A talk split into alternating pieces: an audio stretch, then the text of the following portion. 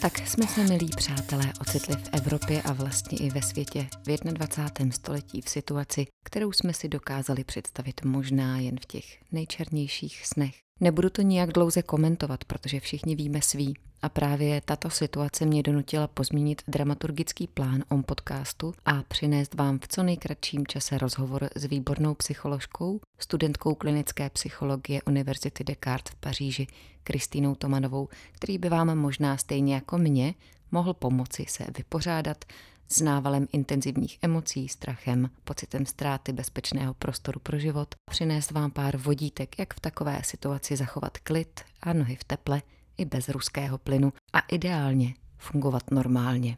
Kristýna získává své praktické zkušenosti také na psychiatrické klinice v Paříži a v porodnici Port Royal v Paříži. Věnuje se také psychologickým konzultacím v dětské denní nemocnici s psychotickými a autistickými dětmi a celkově, jak já ji znám, se zabývá nevědomými a podvědomými traumaty. My jsme se s Týnou potkali u nás doma v Praze 8. den poté, co ruská vojska zahájila takzvanou osvobozující vojenskou misi na Ukrajině. Ten den napadl sníh.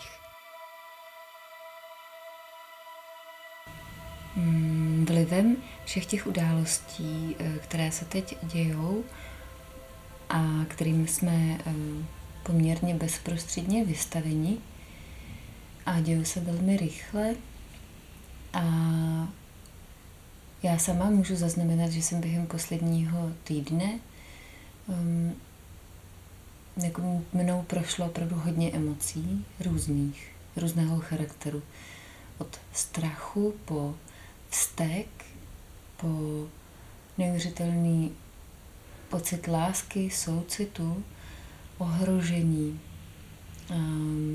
Předpokládám, že všemu teď probíhají takovéto pocity, jak s nimi máme pracovat, když jich je tolik najednou a když do toho musíme fungovat normálně. To je velký koktejl, který si teďko tady vyslovila. A je to tak, možná bych do toho ještě přidala i určitý pocit beznaděje, který má taková určitá bezmoc, který se nacházíme.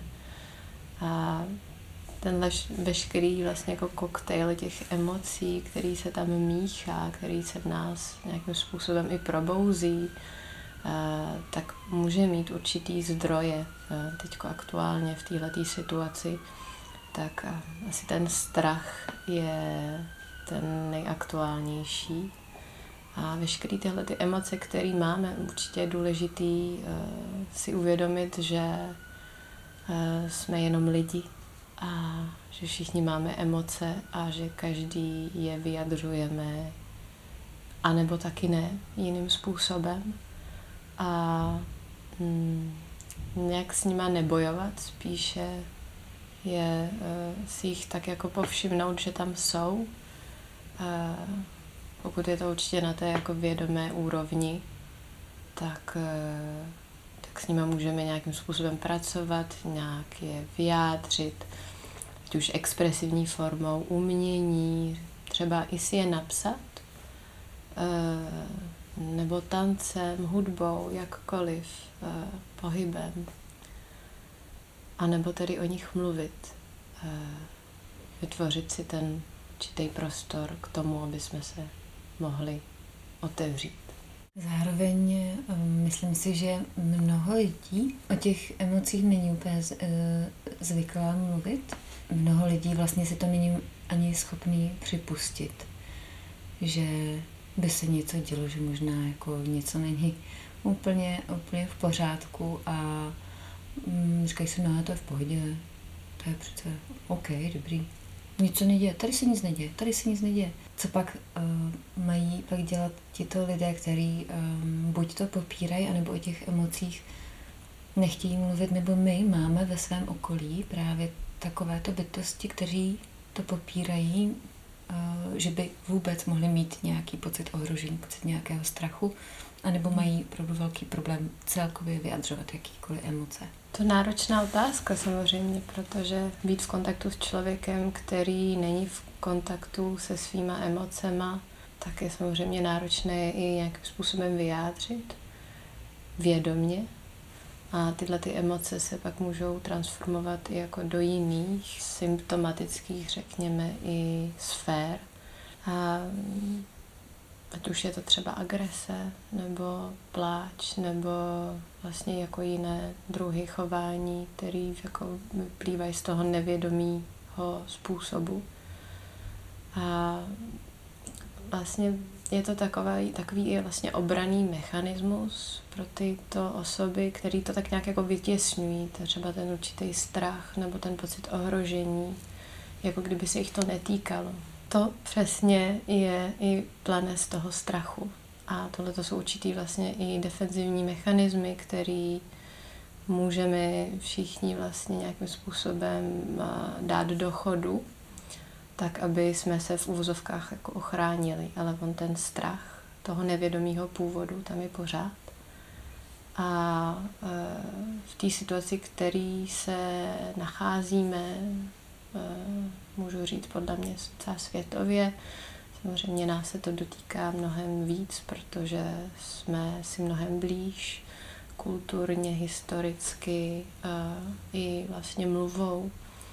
A dotýká se nás to jako mnohem jako silněji a do toho vlastně ty média, kteří jsou takovým tím mediátorem těch informací. I byť bychom strašně chtěli to nějakým způsobem vytěsnit, tak ono si nás to stejně najde. I třeba jinou formou a třeba i jiný moment. Existují nějaké způsoby, jak vstřebávat právě tyto emoce a jak se radovat nebo jak nějak normálně fungovat, tak protože si myslím, že pro mnoho z nás spousta těch běžných dennodenních činností ztratilo na svém smyslu. Pro mnoho z nás je vlastně velmi náročný být třeba usmívaným rodičem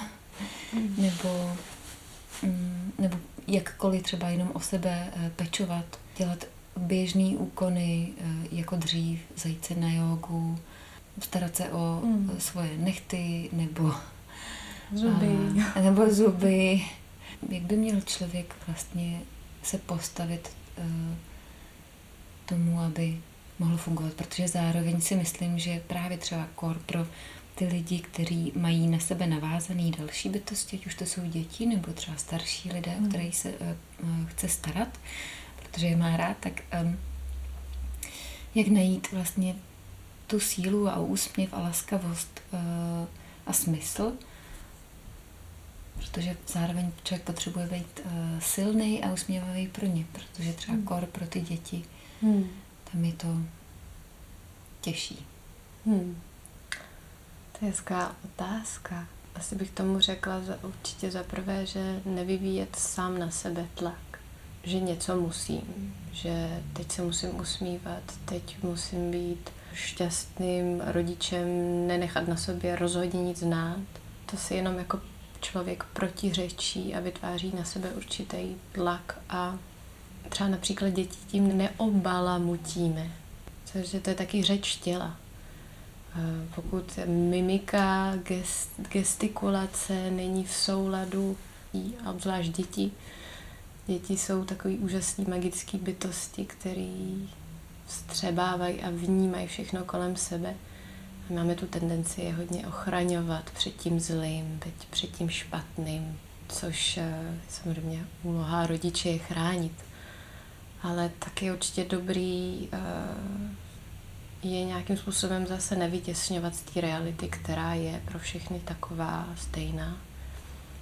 A o věcech hodně mluvit, ať už třeba s dětma, tak i třeba právě se staršíma lidma, který mají ten příběh zase úplně jiný, historicky zakořeněný, kteří si prožili toho mnoho a zvlášť v dnešní situaci, kdy všechno to prožití se vlastně vrací zpátky vlastně na povrch. A zase budu mluvit vlastně o tom strachu, tam nějakým primárním strachu z toho přežití, ten primární popud instinkt, tady je nějaká hrozba, já na to reaguju. Zase nějakým určitým obranným mechanismem, emocí a je důležité říct, že to je v pořádku, protože to je součástí nás a nebojovat proti tomu, ale nějakým způsobem. Ono je to samozřejmě jako občas těžký si to nějakým způsobem připustit nebo to akceptovat, protože neustále musíme vlastně fungovat dál a to je vlastně další jako bod toho, že je důležitý vlastně fungovat dále v tom běžném životě, dělat si radost, i byť jako malými věcmi. Svítí sluníčko, jako buďme rádi, že aspoň to světlo na nás jde, že se můžeme ráno probudit. Že nám padá sníh dneska. Jakákoliv malá radost pro sebe je i radostem vlastně pro druhý, protože to jde všechno z nás a všechno se to předává dál a takhle můžeme vlastně dál vlastně šířit to dobro kolem nás, v tom blízkém okruhu, v tom našem prostředí. A jak jsi říkala, zvlášť pro ty děti, být přítomná tam u všeho, co se děje. Ať už jsou to emoce různýho způsobu, být tomu otevřený, neuzavírat se. Protože by nás ta naše reakce pak třeba mohla překvapit úplně v nějaký jiný situaci, ale mohlo by to být spojený třeba s tímhle, jak jsi říkala, mohlo by se to projevit třeba jako nenadálý nějaký atak vzteku a nebo paniky nebo agrese. Rozhodně. A to jsou zase jiné formy strachu, které vycházejí prostě z různých forem, z různých zdrojů, které jsou vyjádřeny různým způsobem. A dožene nás to.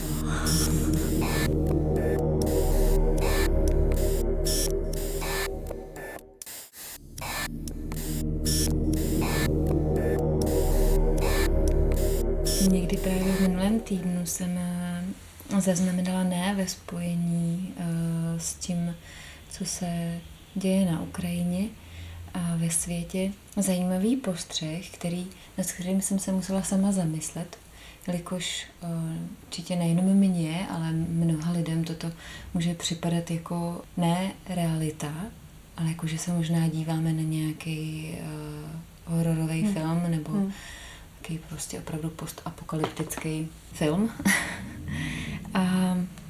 A tam bylo v nějakém dokumentu právě zmíněno, že ve chvíli, kdy člověk zažívá trauma, tak právě může jakoby nastat pocit oddělenosti od té reality, že je to až tak absurdní, až tak nepředstavitelný pro tu lidskou bytost, že se něco takového děje, že vlastně dochází k traumatům. Mě to vedlo nad tím zamyslet se, nejenom ten covid, jak nás celá ta separace, desocializace, taky to byl útok na nějaké naše úplně primární instinkty a pocit ohrožení, tak znovu zažíváme další takovouhle ránu svým způsobem, nebo opravdu zásah jako do pocitu jako nějakého, že nějakým způsobem věci fungují, tak nějak jsou a stačí vlastně málo, stačí zmáčknout knoflík a ten pocit je opravdu velmi tíživý a říkám si, že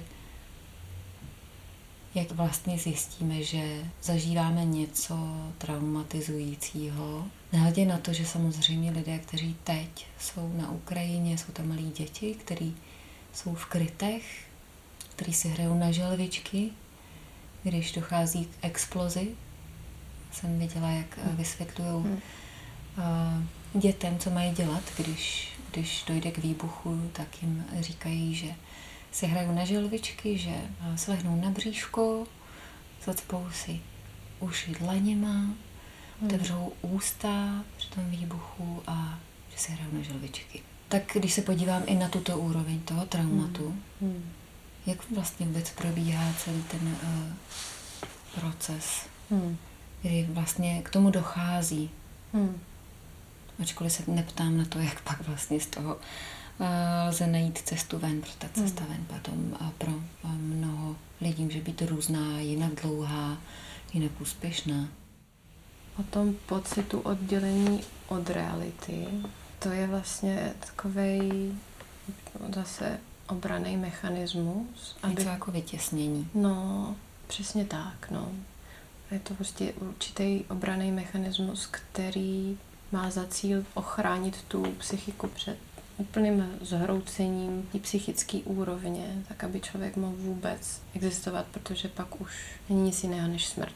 A je to jeden z vlastně z prvních takových obranných mechanismů, který se v tom traumatu vyskytuje. Pak samozřejmě s tím přicházejí další určitý mechanismy, jak na nervový úrovni, tak na psychický úrovni.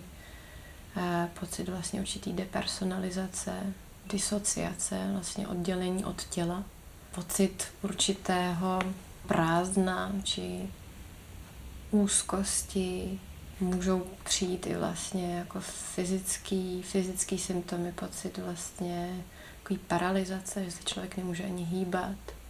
Může člověk být vlastně oddělený od vlastně svých věmů, nemoc vlastně slyšet, či vlastně jako pocit, že se nemůže třeba podívat i druhému do očí. To jsou takový fakt jako těžký traumata a pokud se podíváme vlastně teďko, co se děje v dnešní situaci na Ukrajině, kdy vlastně ty jsi mluvila o malých dětech, kteří si hrajou na želvičky, tak oni jako samozřejmě cítí a vědí, že se něco děje.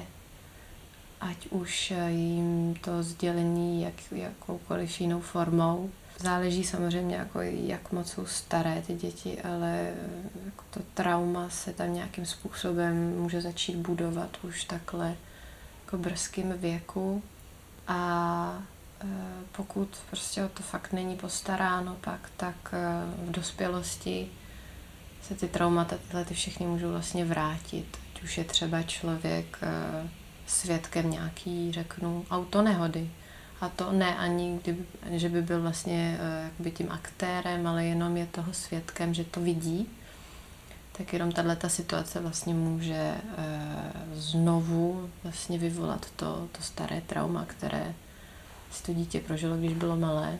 A může to vlastně rozjet opět celou škálu vlastně symptomů a omezení vlastně v běžném životě.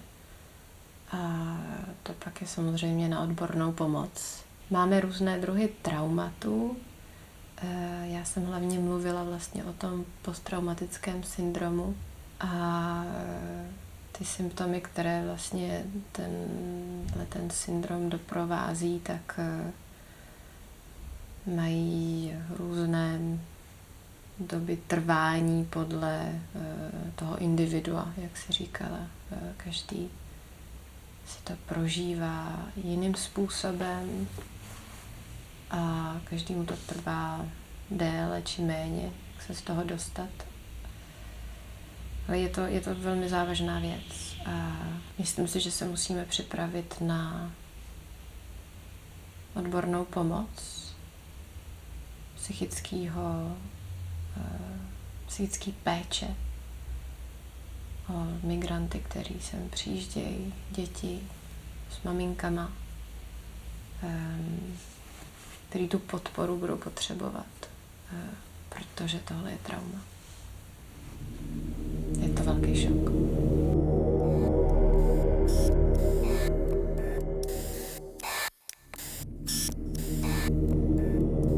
Jak se vlastně to trauma, nebo když zažijeme trauma, jak hodně se to propisuje i do našeho těla, do té psychosomatiky, do pak dalších jakoby projevů vlastně toho těla jako formy. Určitě, jelikož jsi i učitelka jógy, tak určitě o tom víš ještě právě v tomto ohledu mnohé. Propisuje se to nějak do těch našich tkání, jako reagují naše orgány na právě třeba na strach, protože to, co já vím, tak vlastně ve chvíli, kdy jsme vystaveni právě nějakému pocitu ohrožení nebo sevření nebo nebezpečí, stresu, tak se nám zaktivují vlastně jakoby svaly flexory, stáhnou se, sevřou se. S nimi třeba i sval iliopsoas, o který já jsem se hodně zajímala, takže vím, že pak vlastně, protože ten sval vlastně ochraňuje pak tím stažením vlastně ty naše vnitřní orgány, že jakoby který máme v břiše a jinde.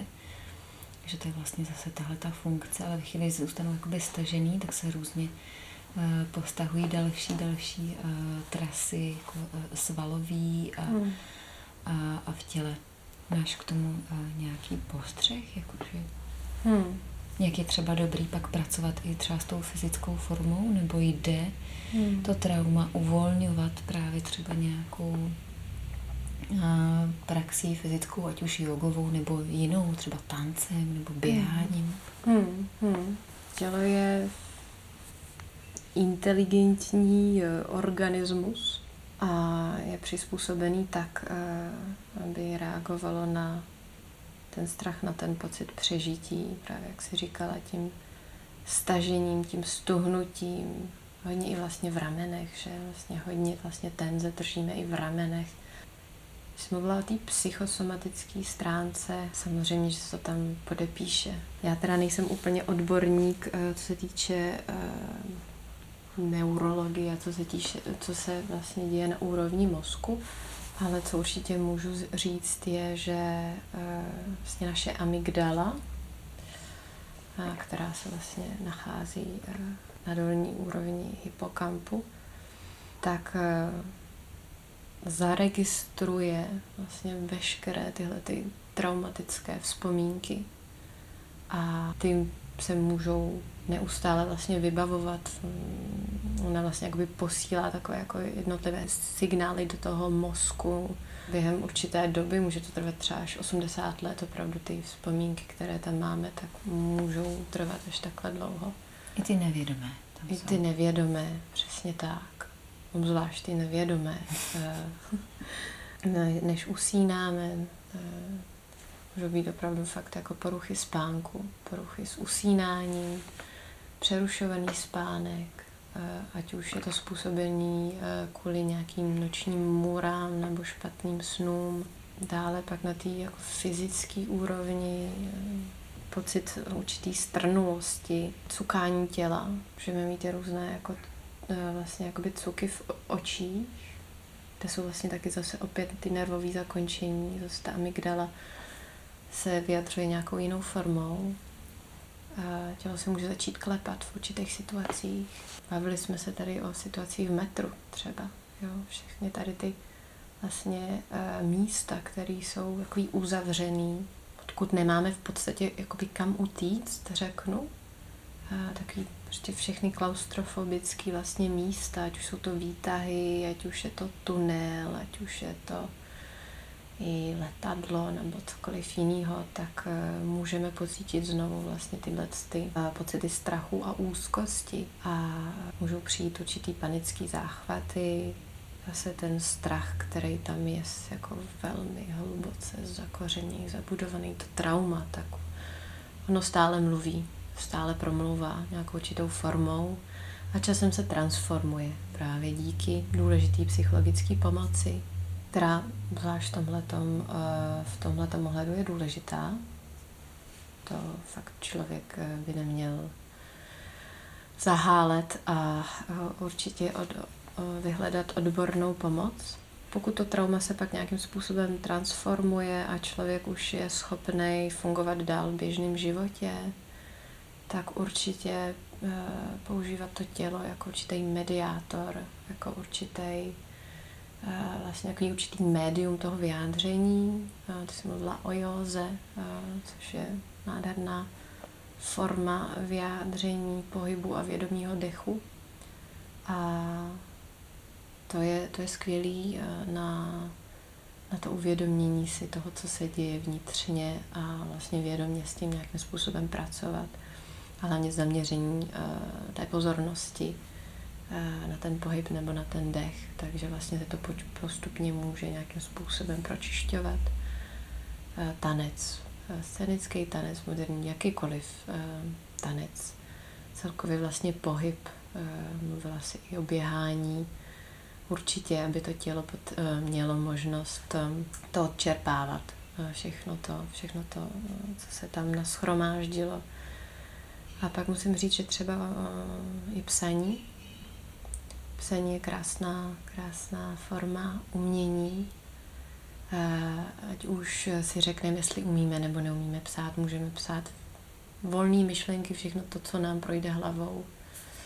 A ono třeba nabere nějakou určitou formu, malba, jak všechny druhy umění, musím říct. A třeba musím říct, že práce se zvířatama a s přírodou, práce rukama. Musím říct celkově práce rukama, protože tak na prstech máme tolik nervových zakončení, které vedou do očí. A to je taková, musím rada jako pro všechny, když jsou zaměstnané ruce, tak je zaměstnaná i hlava. Mm-hmm. Jak se starat o tu svoji duševní pohodu v tuhletu chvíli? Můžeme proto něco udělat? Třeba pokusit se každý den na 5 minut si zavřít oči a nechat jenom plynout ty myšlenky, abychom se podívali, co tam na nás čeká, abychom vlastně si udělali čas na to. Se tam jako podívat, ať už tam jako cokoliv a nechat to vyplout, aby nás to pak třeba někdy nedohnalo, nepřekvapilo. Jinak je třeba tohleto nějaká cesta, tak jako když si prostě dočistit zuby, tak jasně, tak se budu starat i o to, co mám tam jako uvnitř v té hlavě a na srdci a nějak se na to naladit, abych mohla právě jakoby, nebo mohl fungovat. Já jsem hrozně ráda, že to říkáš, protože se nacházíme v takové situaci, kdy plno lidí a máme potřebu něco dělat, nějakým způsobem jednat. A je strašně krásný, že Česká republika se opravdu do toho aktivně vložila různými nadačními akcemi, fondami, že ta pomoc tady je a neustále nějakým způsobem pulzuje a je posílána, je poskytována. A s tím vlastně přichází jako plná hromada vlastně lidí, kteří se snaží nějakým způsobem pomoct. A kteří třeba pomáhají jenom tím, že si zajdou na jógu a krásný benefiční příspěvek je poslán vlastně na Ukrajinu. Ale jsou to i přesně tyhle ty malý krůčky, který si děláme my sami pro sebe, aby jsme nějakým způsobem vůbec tu energii mohli ji poskytovat dál, tak ji musíme taky někde čerpat. A ty jsi mluvila o tom zastavení se. A to myslím si, že když v aktuální době je víc než potřeba, aspoň 5 minut, tak jsou tady i ti denně, ráno, večer, kdykoliv, o obědové pauze, jít do parku, sednout si. Ať už máme zavřený nebo nezavřený oči, sednout si, cítit tu podporu toho těla. Najít si ten určitý pohodlný set a jen tak jako vnímat, co se děje. Zeptat se, jak teď se já cítím. A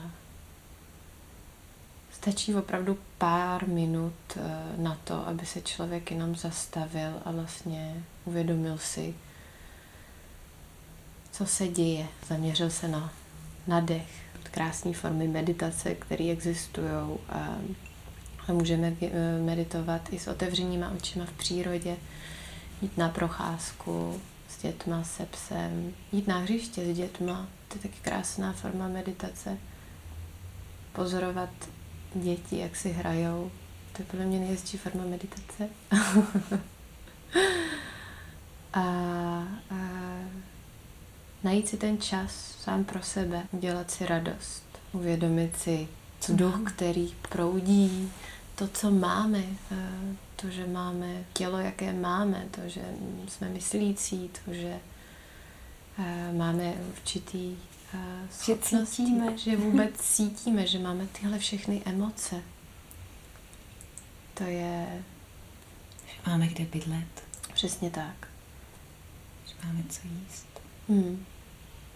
Že máme někoho, koho máme rádi. Že máme někoho, s kým si můžeme popovídat. A to je další důležitá vlastně věc. Vytvořit si ten okruh těch lidí, obzvlášť v dnešní době.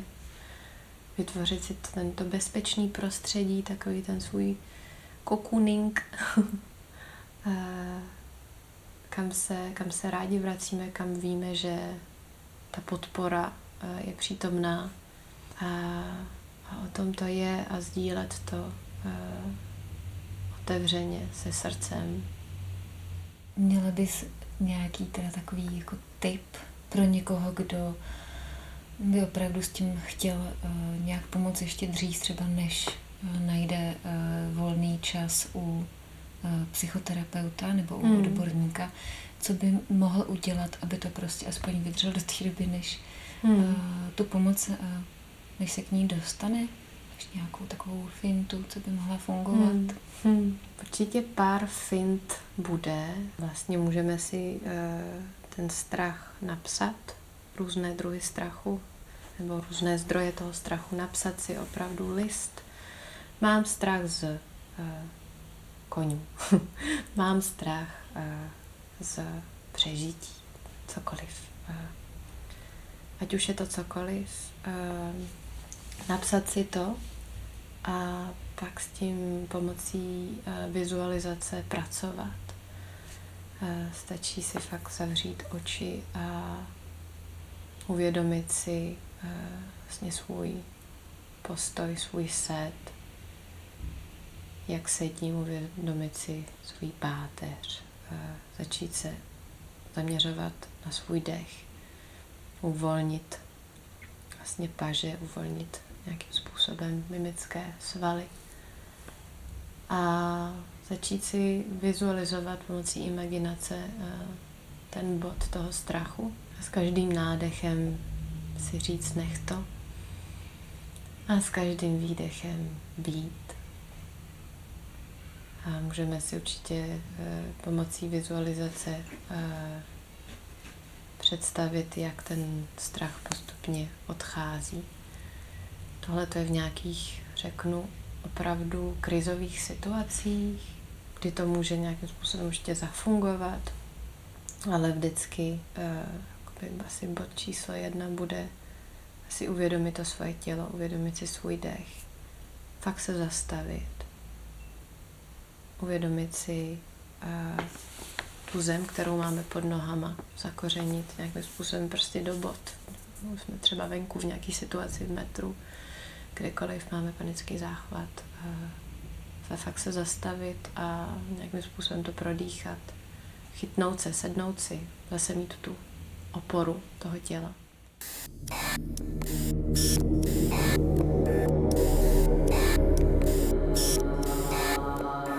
On podcast v nouzi ve vašich uších.